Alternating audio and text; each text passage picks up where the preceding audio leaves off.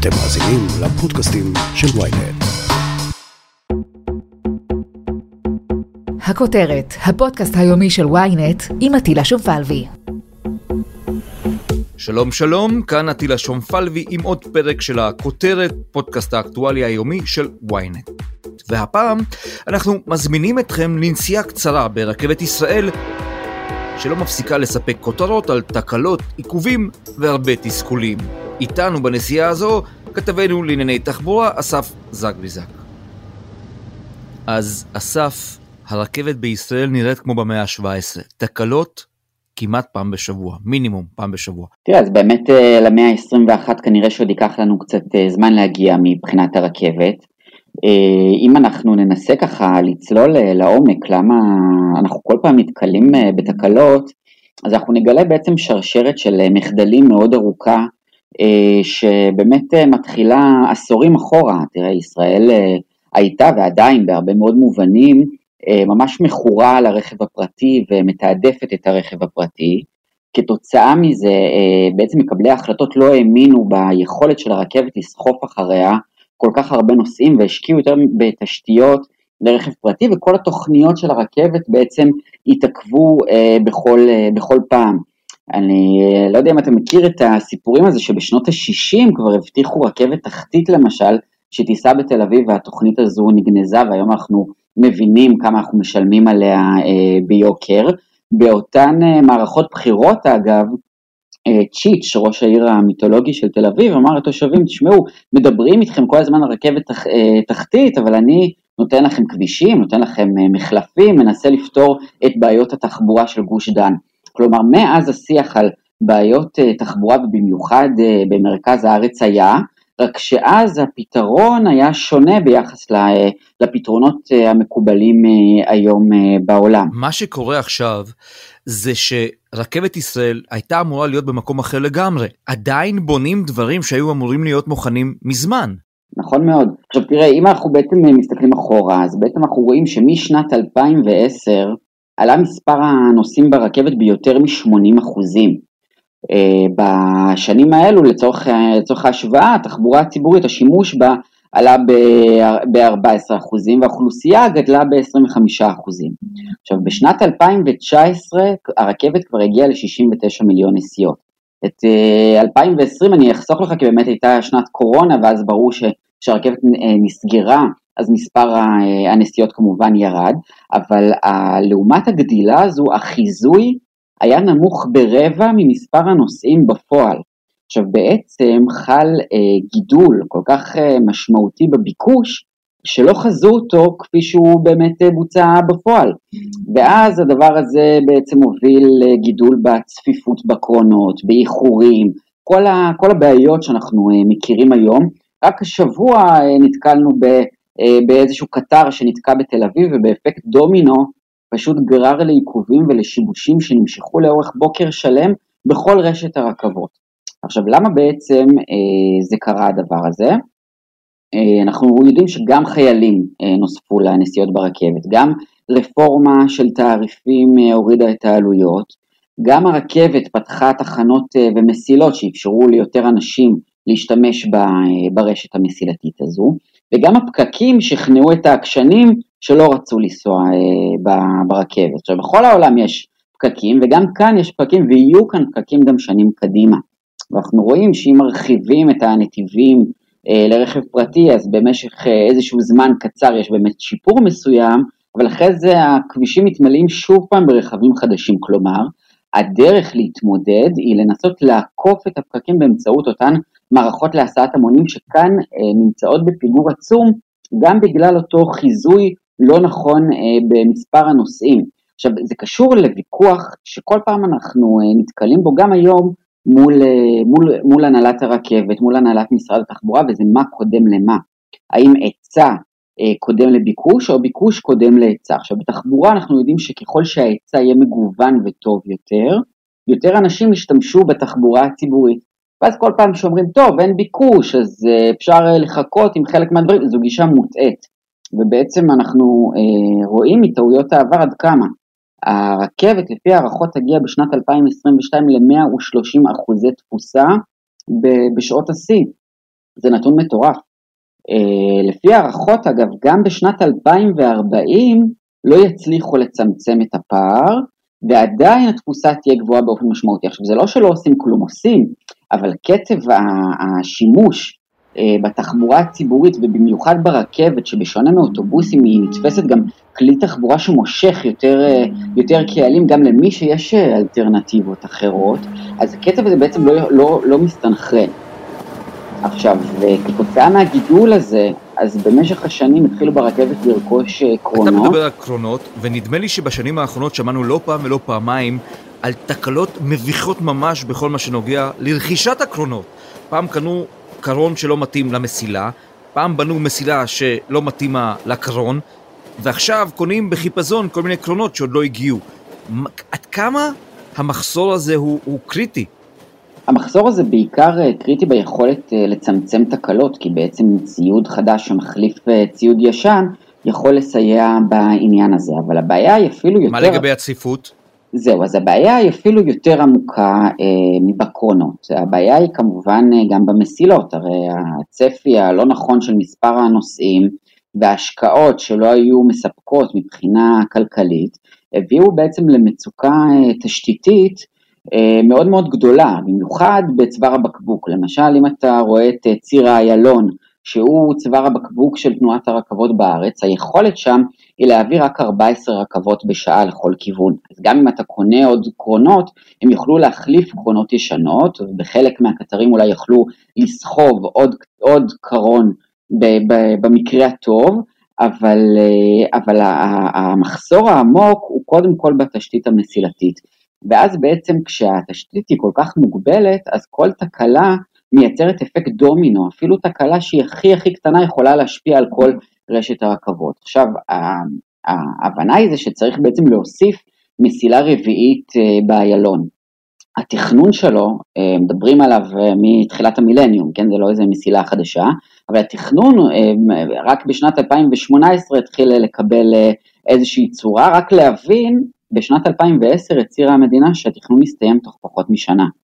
הפרויקט הזה הואץ רק כשהוא עבר אה, לניהולה של חברת נתיבי ישראל, אה, ועכשיו בעצם עובדים על איזשהו פתרון לאיגום אה, של, של מי הגשמים באזור פארק אריאל שרון, כי בגלל שהמסילה הזו תבוא על חשבון מקטעים מסוימים מהנחל, לא רוצים לגרום להצפות, וזה נמצא שם כרגע. כלומר, מדובר על פרויקט שהוא באמת כל כך כל כך אה, ענק, אה, וכל כולו מבוצע רק כדי לא לקחת נתיב מרכב פרטי ולהפוך אותו בעצם למסילה, הרי זה היה יכול לפתור אה, הרבה מאוד מהבעיות האלו, אבל יש, אין, אין מספיק אומץ כדי לעשות את זה, להגיד לנוסעי הרכב הפרטי, תשמעו, אנחנו לוקחים לכם פה חלק מהתשתית מצד הזאת. מצד שני, כשאתה חושב על מה שהם עושים במשרד התחבורה, אפרופו ההחלטות, אתה קצת תופס את הראש. מצד אחד, בנו מסלול לנסיעה מהירה, שניים, שלושה, ארבעה אנשים באוטו אחד. התחלף השר, נעצור. מצד שלישי, עמק חפר, מודיעים לאנשים שתחנה שהייתה מתוכננת כבר לפני 15, 16, 17 שנים, לא תקום. איך כל הברדק הזה מאפשר בעצם לנהל תחבורה שיתופית או תחבורה ציבורית בישראל בצורה נבונה? תראה, בעיניי הניסיון הזה של אה, להפוך נתיב לתחבורה ציבורית ולתחבורה שיתופית, הוא אה, מצד אחד הוא משקף אה, אומץ, אה, אומץ מסוים להגיד אוקיי יש לנו בעיה, הביקוש גודל, התשתית מוגבלת ואנחנו מחליטים לנהל בעצם את התשתית הזו. ומצד שני יש שם גם איזושהי פחדנות, הרי יכלו לקחת פשוט מאוד את הנתיב הזה ולהגיד זה נתיב לתחבורה ציבורית אבל לא רצו להכעיס יותר מדי את, את נהגי הרכב הפרטי. אז אמרו להם הנה אם תצרפו אדם אחד או שניים, גם אתם תוכלו לנסוע בנתיב הזה, זה לא רק למי שנוסע אה, באוטובוסים. אבל השינויים התקופים האלו במדיניות, הם באמת, הם קודם כל פוגעים בנוסעים, כפי שאתה הזכרת מקודם, את הרכבת הזו, בתחנת הרכבת בעמק חפר מדובר על המסילה המזרחית, שגם היא זה איזשהו מחדל כזה מתגלגל. זה פרויקט שהיה אמור כבר היום להיות אה, אה, מוכן בשלמותו ולהסיע רכבות מחדרה עד ללוד, הבטיחו שהפרויקט הזה יושלם בשנת 2018, אני מניח שאתה לא עלית עדיין על הרכבת הזאת כי היא לא קיימת, בשנת 2016 קבעו שהיא תהיה בשנת 2022, ובשנת 2018 חילקו את העבודות בין הרכבת לנתיבי ישראל והיעד העדכני הוא 2026, כשכל פעם גורעים תחנה ומוסיפים תחנה.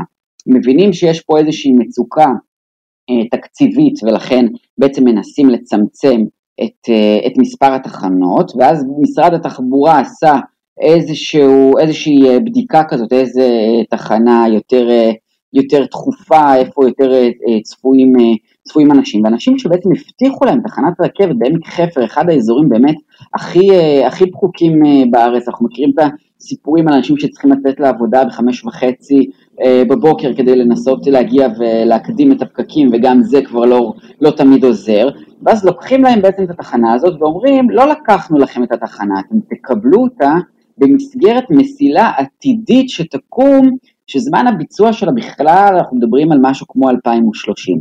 אז באמת, כל הסחבת הזאת בסופו של דבר מייצרת איזושהי הסתמכות של אנשים, גם מבחינת היקפי הבנייה אה, בסמוך לתחנות רכבת, ואז משנים את הכל אה, אה, כשמתקרבים כשמתקרבים אל, אל הביצוע. עכשיו, למה חשובה כל כך המסילה המזרחית? כי הייתה יכולה בעצם להיות מסלול אחר מהמסלול הקבוע של הרכבות, אל ציר החוף.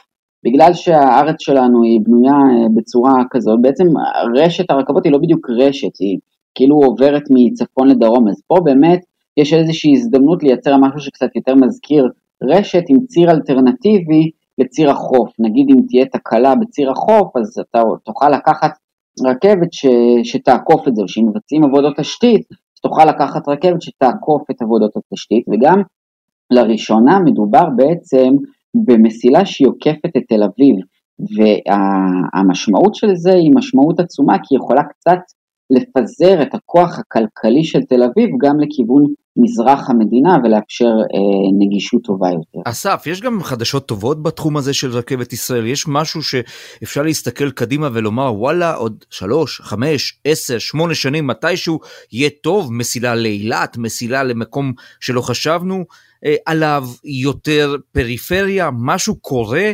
בפן החיובי או שרק תקלות, תקלות, תקלות?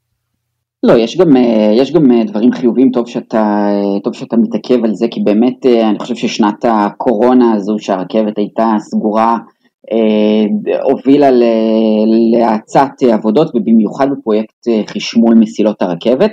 הפרויקט הזה כרגע נמצא ממש בראש סדר העדיפויות גם של הרכבת וגם של משרד התחבורה, משום שזה פרויקט שיאפשר בעצם להעביר את הרכבות לנסיעה באמצעות, חש... באמצעות חשמל במקום בדיזל ולהחליף את אותו צי ישן אה, שיש בו הרבה מאוד תקלות לצי חדש שמונע בפחות זיהום אוויר, אפשר לצמצם את, את מרחקי הזמן בין רכבת לרכבת וכך להניע קצת יותר רכבות על הרשת הקיימת. אבל גם הפרויקט הזה שמדינות אה, רבות בעולם עשו אותו, צריך להגיד, לפני עשרות שנים, אנחנו רק עכשיו מתחילים לראות איזושהי האצה שלו, הפרויקט הזה גם הוא נדחה מתחילת המילניום ועכשיו המועד הסיום המש, המשוער שלו הוא שנת 2025, אבל הנה כבר אה, בחודש אה, ספטמבר ינועו רכבות באמצעות חשמל מאשקלון לכיוון הרי השרון עד להרצליה, ובעצם הקו הזה סוף סוף יונע באמצעות אה, חשמל והצטרף לקו שקיים היום שמונע באמצעות חשמל מירושלים להרצליה אה, והחשמול הוא, הוא נמשך. הבעיה היא זה שהפרויקט הזה היה אמור אה, להתבצע בשנים שבהם הביקוש היה פחות חזק לרכבת ולא עכשיו. המשמעות היא לא רק דחייה בזמני הפרויקט ובאומדן הכספי הכלכלי של הפרויקט הזה, זה גם פגיעה יותר משמעותית בשירות שנותנים לציבור. בגלל שרשת המסילות היא כל כך מוגבלת, אז כל עבודה כזאת היא בעצם אה, פוגעת בתנועת הרכבות. ראינו את זה לא מזמן עם סגירת ה, אה, כל תחנות אה, הרכבת בדרום הארץ, ואנחנו רואים את זה עכשיו בהחלטה שאולי היא עברה קצת מתחת לרדאר, אבל בעצם עד שנת 2023 לא יופעלו כלל רכבות בסופי השבוע בין חיפה לתל אביב. אז יש פה גם בשורה טובה מצד אחד, שכן יש איזושהי התקדמות, במיוחד מאז שנכנס מנכ"ל הרכבת הנוכחי, מיכה מייקסנר, וזה באמת אי אפשר לקחת ממנו את ההאצה המשמעותית אה, שעובר אה, הפרויקט הזה. מצד שני, המחיר שלו זה באמת בפגיעה בשירות לנוסעים, אז הרכבת לא תיבחן רק ביכולת שלה לבצע את הפרויקט ולעמוד בזמנים, היא גם תיבחן ביכולת שלה לספק איזשהו שירות הולם וראוי לנוסעים במהלך אותן עבודות. אסף זגזיזק, כתבנו לענייני תחבורה. נמשיך לנסוע איתך. תודה רבה. תודה רבה.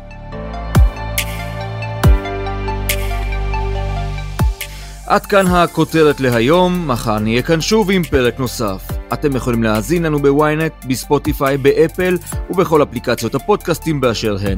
אם יש לכם הערות, בקשות או רעיונות, אתם מוזמנים ליצור קשר באמצעות האימייל podcaststrudelwynet.co.il ולפנות אליי ישירות דרך הטוויטר או דרך הפייסבוק.